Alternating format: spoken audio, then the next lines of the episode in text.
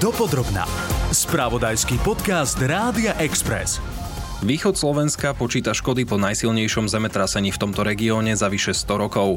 Kým obyvateľov vystrašilo, podľa seizmológov sa dalo skôr či neskôr očakávať. Otrasy, ktoré zasiahli v pondelok večer pred pol deviatou najmä okolie Domaše, trvali približne 10 sekúnd. Mimoriadny stav vyhlásili najskôr v okrese Vranov nad Topľou, následne v celom Prešovskom kraji.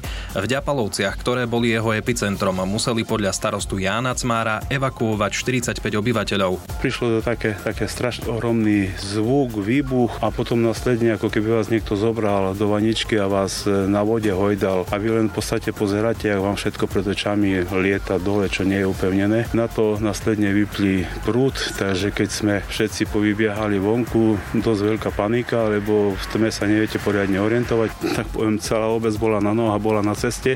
Máme asi 15 domov neobyvateľných, aspoň teda nenabrali odvahu občania ísť dnu a niektorí sme ani my neodporúčali. Prešli sme si už teraz za bieleho svetla tú obec, aby sme ju v podstate takto lepšie zdokumentovali. Tak odhadom to poviem, ja neviem, či máme 5-6 domov v obci, ktoré by nemal nejaké poškodenie. Kostoly v Jankovciach a Nižnej Sitnici, ktoré zemetrasenie poškodilo, budú musieť zbúrať. V prípade kostola v Ďapalovciach ešte čakajú na posudok statika.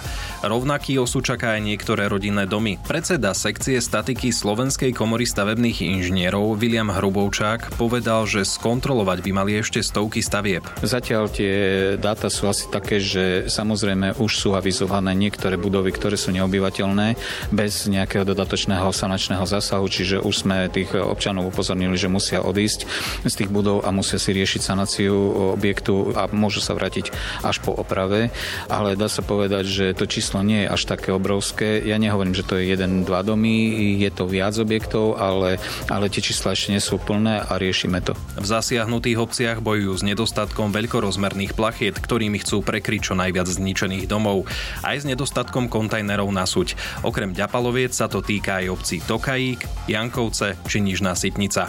O seizmickej činnosti v našej krajine sa budem rozprávať s riaditeľom Ústavu vied o Zemi Slovenskej akadémie vied Jánom Madarasom a seizmologom profesorom Petrom Mocom. Príjemné počúvanie podcastu Dopodrobná želá Martin Čavajda. Dopodrobná. Pondelkové zemetrasenie napáchalo najväčšie škody v okresoch Vranov na Topľov a Stropkov. Po otrasoch statici usúdili, že je nutné strhnúť niektoré domy, ale aj kostoly. V tejto oblasti pritom nejde o ojedinelé zemetrasenie. Riaditeľ Ústavu vied o zemi SAV Jan Madaras však hovorí, že nemôžeme túto lokalitu označiť za seizmicky aktívnejšiu ako ostatné časti Slovenska. My máme vyčlenených niekoľko takých seizmicky aktívnych oblastí, kde dochádza pravidelne k nejakým otrasom. Skôr ide o to, že, že toto zemetrasenie je prekvapivé tým, že je zatiaľ najsilnejšie v tej oblasti minimálne od roku 1914 a v rámci celého Slovenska je najsilnejšie od roku 1930. Takže tá oblasť východného Slovenska je známa tým, že aj v minulosti máme údaje minimálne od druhej polovice 18.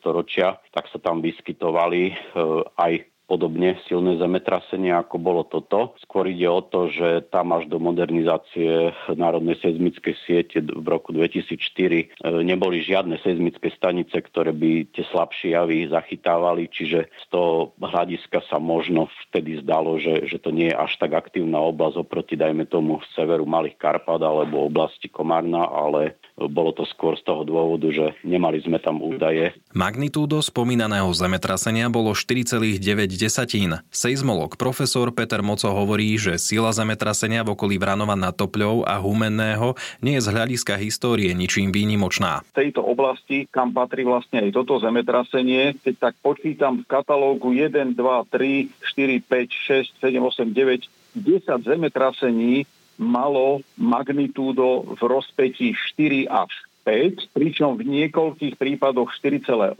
a v jednom prípade odhadujeme, ale bohužiaľ bolo to zemetrasenie 1778. To bohužiaľ hovorím, že nemáme prístrojové údaje, takže je to len najlepší možný odhad na základe zachovaných dokumentov o škodách. Tak predpokladáme, že zemetrasenie 19.12.1778 mohlo mať skutočne momentové magnitúdo 5. Na Slovensku máme podľa moca viacero aktívnych oblastí, kde by takto silné zemetrasenie seizmológov neprekvapilo.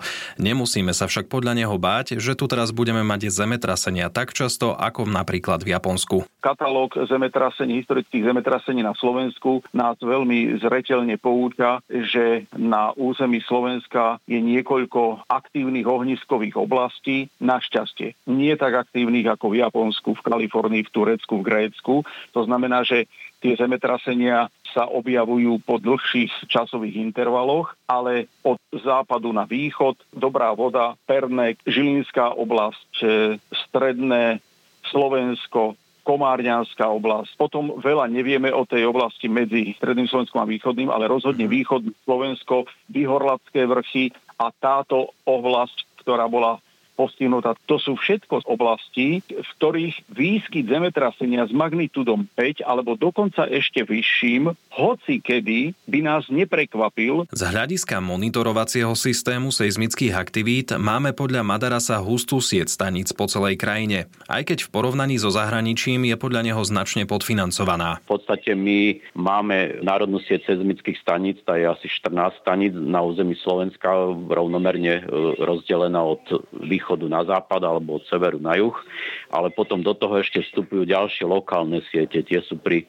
jadrových elektrárniach e, Bohunice, Mochovce a takisto máme aj lokálnu sieť Východné Slovensko. No a potom ešte do toho vstupujú ďalšie seizmické stanice v rámci rôznych iných projektov plus virtuálna sieť seizmických staníc, čiže my monitorujeme takéto zemetrasenia desiatkami seizmických staníc, čiže tie údaje sú naozaj už v dnešnej dobe e, veľmi dobré. Aj napriek presným pozorovaniam však nie je možné zemetrasenie vopred predvídať a teda varovať obyvateľov pred blížiacimi sa otrasmi. Po bitke každý generálom, že vždy sa objavujú takéto informácie, že niekto už to predvídal, hej, čo sa stane a, a ja neviem, zistil to na tom, že jeho mačka alebo pesa inak správal, alebo že mu poklesla voda v studni alebo nejaké iné ďalšie sú tzv. tie prekurzory zemetrasení, ktoré nám indikujú, že niečo sa chystá, ale z hľadiska e, ľudského, materiálneho, e,